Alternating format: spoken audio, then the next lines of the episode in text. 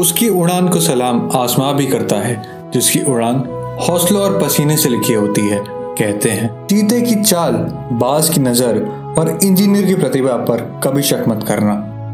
ये किसी भी फ़ील्ड में अपना जौहर और तेवर दिखा सकते हैं। अगर कोई मैकेनिकल इंजीनियरिंग के बाद एक्टर बन सकता है या कोई कंप्यूटर इंजीनियरिंग के बाद लेखक बन सकता है तो मतलब एक इंजीनियर कुछ भी कर सकता है। चलिए, आज हम बात करेंगे एक ऐसे ही होनहार इंजीनियर की।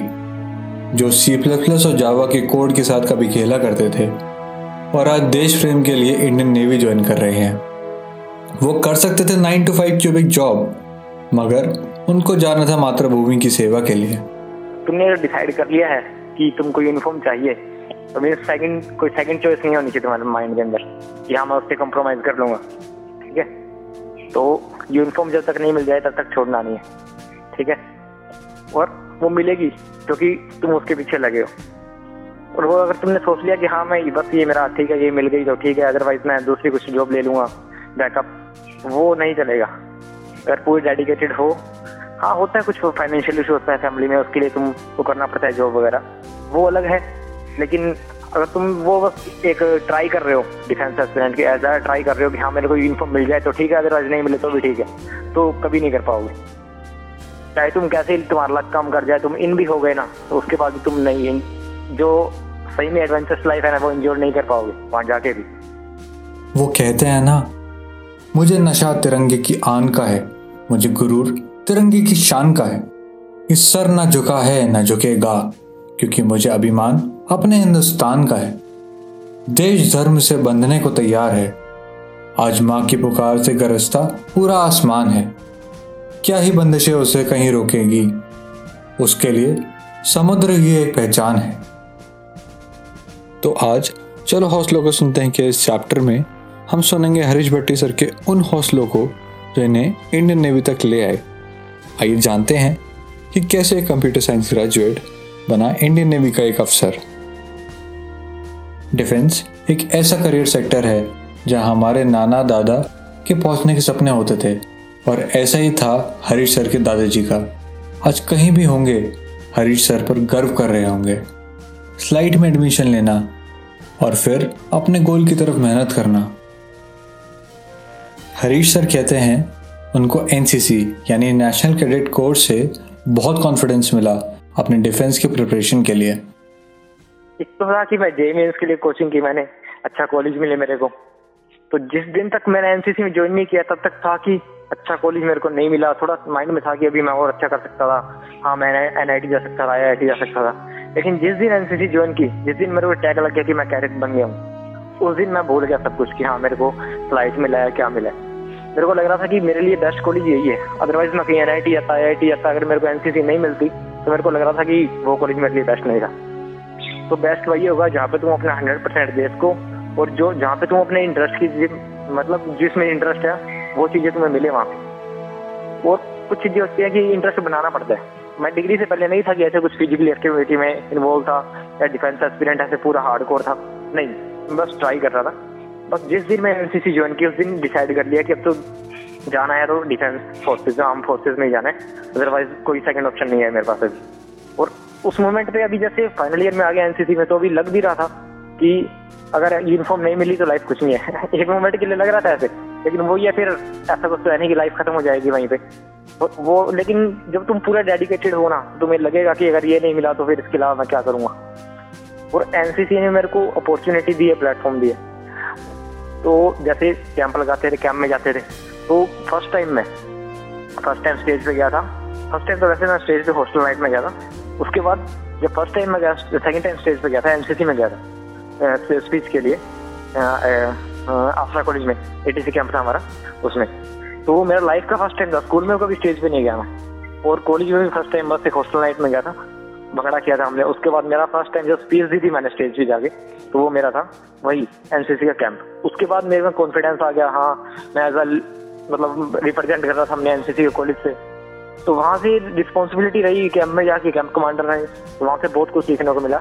और जो साथ वाले हैं ना, जो एनसीसी में तुम्हारे और जैसे तुम भी एनसीसी कैडेट हो मैं भी।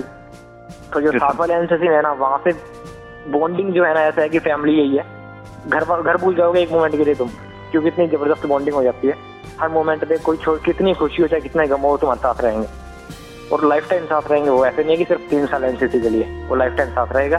और ये वो सबको पता है एनसीसी कैडेट को once a cadet always a cadet आखिर एनसीसी का रेड हैकल अपने बेरे पे लगाना भी तो गर्व की बात है। भले ही सब हरीश सर जैसे चेस्ट नंबर 124 के साथ एनसीसी में रिक्रूट नहीं होते। हरीश सर कहते हैं, उनको एनसीसी यानी नेशनल कैडेट कोर्स से बहुत कॉन्फिडेंस मिला अपने डिफेंस की प्रिपरेशन के लिए। हरीश सर एनसीसी के कमांडर थे स्लाइड में। अपनी छोटी सी उम्र में इतना कुछ सीख जाना आपको बहुत मेच्योरिटी सिखा देता है। और हो भी क्यों ना? आखिर एनसीसी की ट्रेनिंग भी तो हर कोई नहीं कर सकता। हरीश सर एनसीसी के साथ अपनी एकेडमिक्स पर भी पूरा ध्यान रखते थे। उनका सीजीपीए कभी नाइन से नीचे नहीं गया। अब देखिए, आप ऑफिसर बनना चाहते हैं ना तो बैलेंस बनाना सीखना होगा। ज़िंदगी का सफ़र लाजवाब होना चाहिए। मुसाफिर कई आते हैं और कई चले जाते हैं। किस्सा उसी लाजवाब इंसान का होता है, जो ठोकर खाकर सिकंदर बनने को तैयार रहता है। अपने आखिरी साल में होना और सीएससी डिपार्टमेंट में रहकर अपने दोस्तों को प्लेस होता देखना कभी कभी मनोबल गिरा देता है। लेकिन सिकंदर वही है जिसका मनोबल कभी नहीं गिरता। ऐसे ही हैं हमारे हरीश सर, जिन्होंने अपने सपने के आगे प्राइवेट सेक्टर को छोड़ दिया। अपनी देश सेवा को सर्वोच्च समझा। एक बार सीडीएस में कुछ मार्क्स से नहीं निकलने का दर्द ही था, जो उन्होंने सबसे अलग होकर अपने सेकंड अटेम्प्ट की तैयारी स्टार्ट की। टेक्निकल एंट्री यूनिवर्सिटी के उन उज्जवल स्टूडेंट्स को आगे आने का मौका देता है, जिनका सीजीपीए भी काफ़ी उम्दा हो। और हरीश भट्टी सर के लिए ये तोहफे से कम नहीं था। आखिर में उनकी मेहनत ने उन्हें सपोर्ट किया और हरीश भट्टी सर स्लाइड के उन स्टूडेंट्स में शामिल हो गए, जिन्होंने डिफेंस का सपना साकार किया और इंडियन नेवी में रिकमेंड हुए। अपना घर बार छोड़कर समुद्र को अपना ठिकाना बना लिया। ज़िंदगी के कुछ पल याद करके देश हिफाजत को अपना सर्वोच्च धर्म बना लिया। फ़र्स्ट टाइम अपीयर हुआ था मैं एस के लिए। तो जो एस एस वहाँ जाने से पहले बहुत ज़्यादा नर्वसनेस भी थी और कॉन्फिडेंस भी था। दोनों चीज़ होती हैं। लेकिन जो नर्वसनेस थी ना, उसको ओवरकम करना पड़ा वो सेल्फ मोटिवेशन और वहाँ जाके जब फ़र्स्ट डे जब क्लियर हुआ स्क्रीनिंग हो गई जब, उसके बाद तो ऐसा लग रहा था कि बस अब तो रिकमेंड होके ही जाना है। पहले था कि लास्ट फाइव लास्ट डे तक रहना है फिफ्थ डे तक रहना है, सब कुछ पता लग जाएगा तो अगर सेकंड चांस मिलेगा तो भी अच्छे से देंगे। लेकिन जब फ़र्स्ट डे स्क्रीनिंग हो गए ना, तब पता लग गया कि हम ऑलरेडी सबसे अलग हैं। तो हम में है कुछ, अगर स्क्रीनिंग हो गए हैं तो मतलब कुछ अलग है, तभी इन्होंने स्क्रीनिंग किया। तो मतलब अब रिकमेंड होके जाना है। अब कोई ऐसा नहीं है कि बस फाइव डेज़ रहना है, अब रिकमेंड होके जाना है। और हॉस्टल लाइफ के बाद, सही मैं बता रहा हूँ मैं एनसीसी मेरी एनसीसी लाइफ के बाद हॉस्टल लाइफ के बाद जो सबसे ज़्यादा इन्जॉय किया मैंने वो फाइव डेज़ इन्जॉय किया एसएसबी के। That was my best moment main motto क्या होना चाहिए तुम्हारा एस जा रहे हो?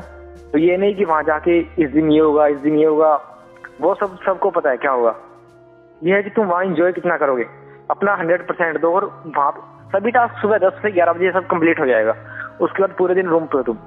हॉस्टल में सभी मेट्स के साथ। अगर वो मोमेंट एंजॉय नहीं किया ना तो मैं बता रहा हूँ कि तुम्हारा क्लियर तो पता नहीं अगर लक काम करे क्लियर हो जाए, ना हो जाए, वो नहीं बता सकता मैं। लेकिन यादगार मेमोरी नहीं बनेगी। और अगर तुम उसको एंजॉय करोगे तो मेरे ख्याल से तुम्हारा इंटरव्यू अच्छा जाएगा। पर्सनल इंटरव्यू अगर तुम हॉस्टल के जो दस बजे के बाद का टाइम है रूम पे, अगर वो अपने मेट्स के साथ एंजॉय करोगे तो पर्सनल इंटरव्यू पक्का एक हंड्रेड परसेंट श्योर है अच्छा जाएगा। क्योंकि वहाँ से वो क्वेश्चन आते हैं। और वो तुम्हें पता होगा कि हाँ मेरे को सब पता है, कुछ भी पूछ ले, यहाँ का ही पूछ ले, मैंने क्या किया यहाँ पे। हर मोमेंट पे कि हाँ क्या सीखा है मैंने यहाँ पे? तो वो वहीं से पता लगेगा अगर तुम वहाँ पे इन्वॉल्व रहोगे। तो ये कहानी थी। ऐसे ही हौसलों से भरे इंडियन नेवी में रिकमेंड हुए हरीश भट्टी सर की। हम जैसे जूनियर्स के लिए कुछ शब्द हैं उनके। माना मुकद्दर नहीं साथ देता मेरा, पर मैं कोशिश करता हूँ। माना, मेरी मंजिल बहुत दूर है, पर मैं सपने देखता हूँ। एक ज़िंदगी, लेकिन मेरे नाम के हज़ार नाम हैं, पर मुझे मेरी कहानी और मेरा नाम इतिहास के कोरे पन्नों पर लिखना है। इसी के साथ अब चलते हैं। फिर मिलेंगे और एक नए हौसले को सुनेंगे। ओनली ऑन सविसेंचल पॉडकास्ट चलो हौसलों को सुनते हैं। Till then keep doing great things and moving towards your goals.